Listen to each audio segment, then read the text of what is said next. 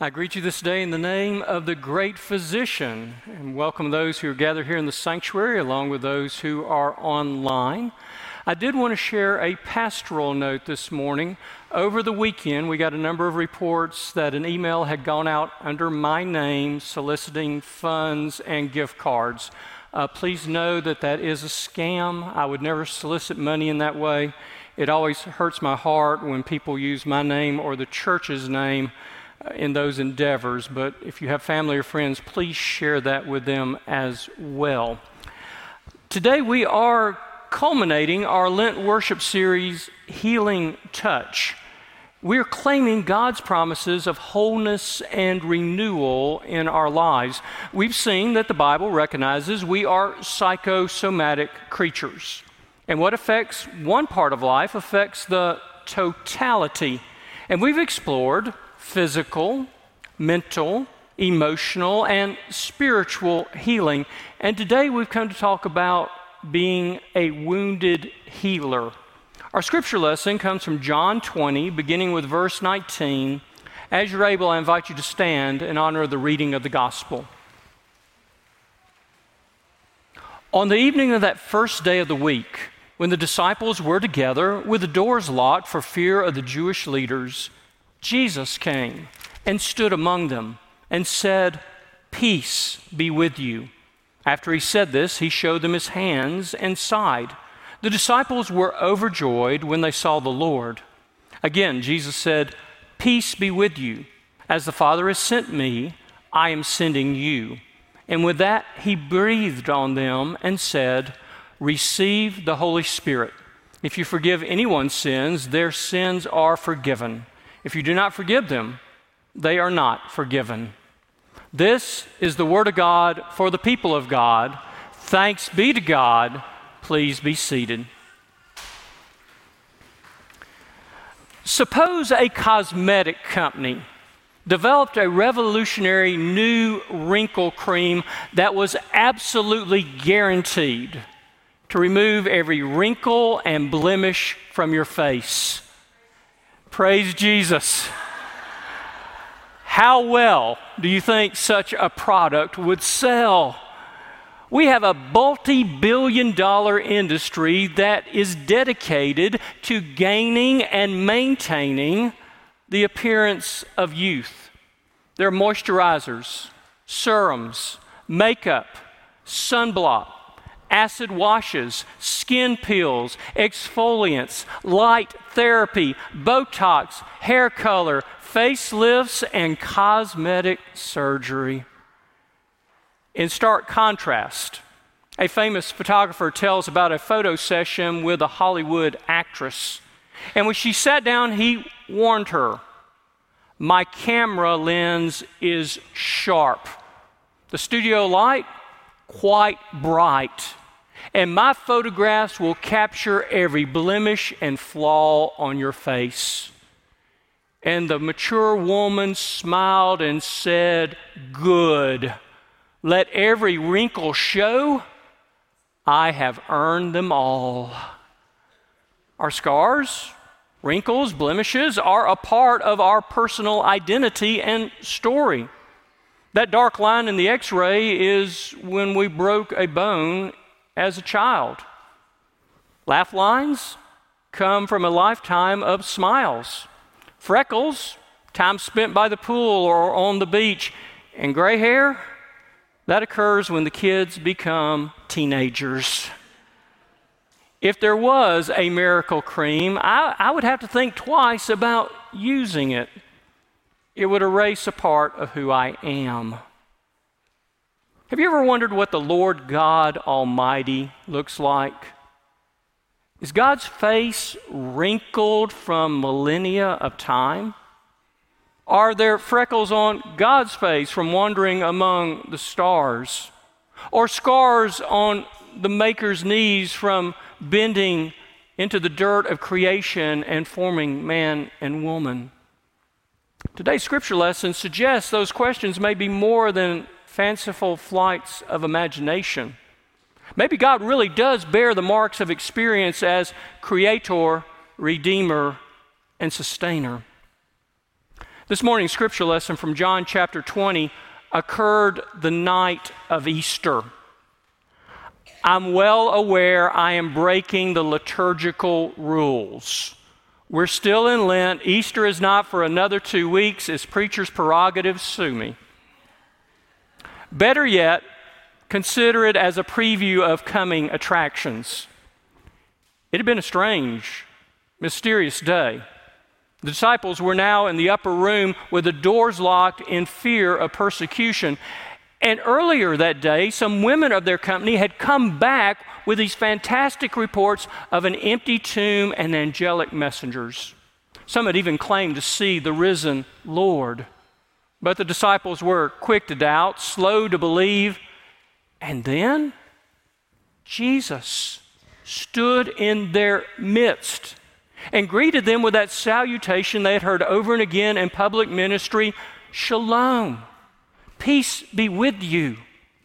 And then came that wonderful, horrible, terrific moment when he held out his hands and they saw where the nails had pierced him. He showed him his, him his side, and they saw where the spear had been stuck into him. And I want you to dwell on this image for a moment. The Lord of the resurrection still more, bore the marks of the crucifixion. The Gospels agree that in Jesus' initial post resurrection appearances, his apostles had a hard time recognizing him. Mary Magdalene thought he was the gardener until he called her by name. The two disciples on the road to Emmaus did not know who he was until he broke bread at the table. The disciples in the upper room weren't assured until they saw his wounds. In part, I believe that was because Jewish theologians of that day expected the coming Messiah or the Christ to be a conquering king, a military Messiah. And throughout his public ministry, you see the disciples express this thought. When is heaven's kingdom coming in its completion? Which one of us is the greatest? Who will sit on your right and left hand when you come into your kingdom, Lord? And that belief continues in our theology today. Every week we recite the Apostles' Creed. And following Christ's suffering, death, and resurrection, we talk about how Jesus rose from the dead ascended into heaven, and sits at the right hand of God the Father Almighty. From thence he shall come to judge the quick, the living, and the dead. And that image, those words, that theology are certainly appropriate and true, but there's a subtle temptation that we begin to think of God as being up there somewhere rather than down here with us. And Jesus' scars remind us otherwise. In American Sign Language, uh, the gesture used to signify Jesus takes the middle finger of the dominant hand and points to the palm of the other, and then mirrors the gesture. The name of Jesus is signified by his wounds. Hebrews chapter 4 reminds us we do not have a high priest who is unable to sympathize with our weakness. We have one who, in every way, has been tempted as we are, and yet is without sin. Therefore, let us approach the throne of grace with boldness so that we might receive mercy and find grace in time of need. The last words that Jesus spoke to the disciples in Matthew 28 before he ascended into heaven were these I am with you always. Always. Good, bad, day, night, victory, failure, health, illness, faith, doubt, always. Henri Nouwen was one of the great devotional writers of the previous century, and he published a classic book in which he gave Jesus the title, The Wounded Healer. Nouwen pulled from the Old Testament prophet Isaiah's words. Isaiah saw the coming Christ as a suffering servant. In Isaiah 40, 53, he wrote, He was wounded for our transgressions. He was bruised for our iniquities. Upon him was a chastisement that made us whole, and by his wounds we are healed. Jesus Christ is our wounded healer. And the cross traces the height and width and depth of God's mercy and grace for each of us. The gospel accounts tell the story of how, at the conclusion of the crucifixion, a Roman soldier plunged a spear into Jesus' side to confirm his death. And there were a number of different legends and myths that grew up around what was then called the sacred spear. The legend was that a descendant of Cain named Tubal Cain crafted the weapon. It was presented to Julius Caesar, who gifted it to a centurion who saved his life, whose father then passed it on to the son, and it was present at the crucifixion. Richard Wagner wrote an opera about the story in 1882 titled Parsifal. And it's a story of good and evil, of the forces of holiness and darkness battling one another. And in the opera, the spear has mystical healing powers. And when one of the heroes, heroes is wounded unto death, it is pressed against him and brings wholeness. I have no idea if there's any truth to the legend, maybe a kernel of fact in the midst of all that myth. But isn't that a powerful graphic? That the hideous weapon used to confirm Jesus' death was sanctified by the Savior's blood and used as an instrument of wholeness. By his wounds, we are healed. And over the past weeks, we have explored God's healing touch in every aspect of life, of physical healing, that God has created our bodies to heal themselves, that God works through human agency of doctors and nurses and surgeons, therapists and chiropractors and others to promote wholeness in our lives. We believe God can heal us miraculously. But in one of those tensions with faith and God's will, God heals but not always in ways we hope or expect or want. Second week, we talked about mental wholeness and heard Paul's words no longer be conformed to the pattern of this world, be transformed by the renewing of your mind.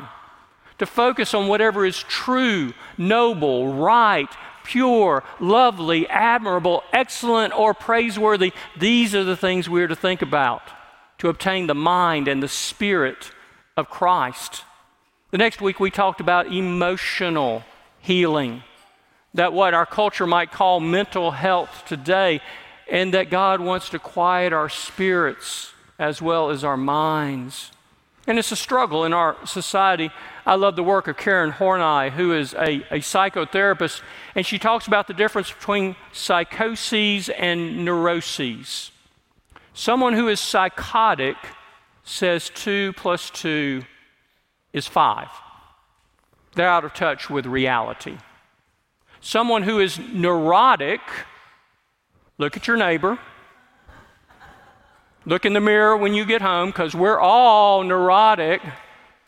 Says 2 plus 2 is 4, but I don't like it. We all struggle with mental health and need resources beyond our own to be holistic people in God. And we have celebrated the establishment of Cumberland Counseling here at Northside Church and the resources it brings. And then last week, the Reverend Jeff Rogers talked about spiritual healing grace upon grace upon grace that brings forgiveness and eternal life into our lives.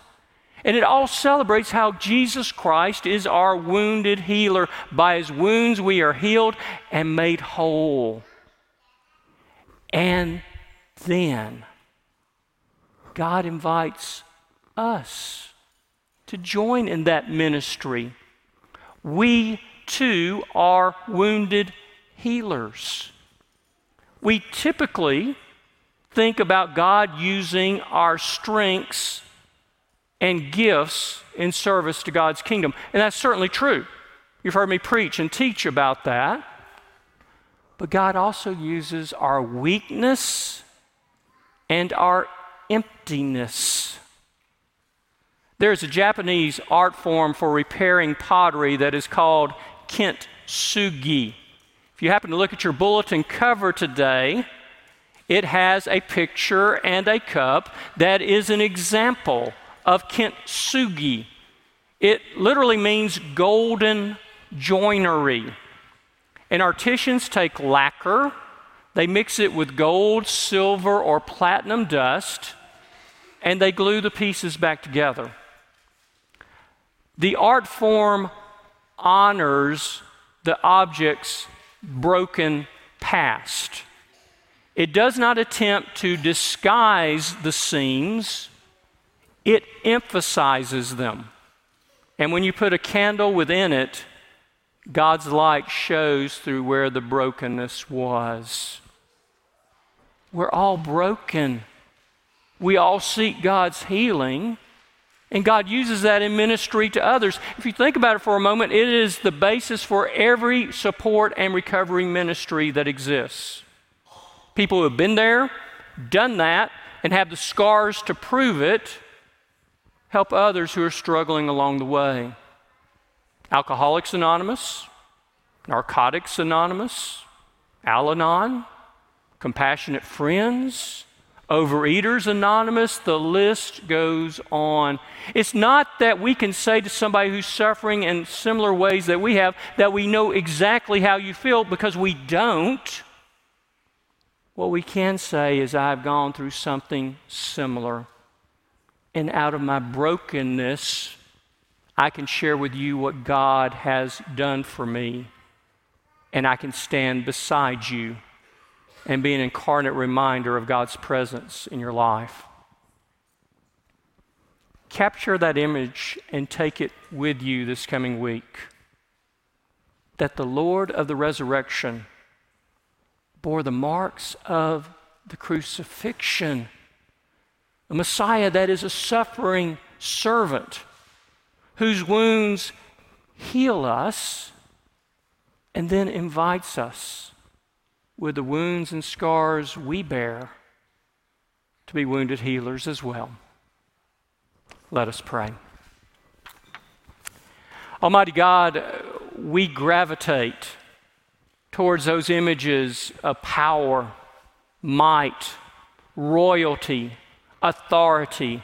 And those are good and right understandings of who you are in our lives, the church, and the cosmos. But this day we also claim you as a suffering servant, the one who came among us and was born and lived and suffered and died. And we can come before your throne with boldness because we have a high priest who has gone through this broken world and understands the trials, tribulations, and temptations that we too face. Yes, Lord, take our strength and our giftedness and use them for your service. But we also offer up our weakness and brokenness as well. In the name of the Christ, the suffering servant, we make our prayer. Amen.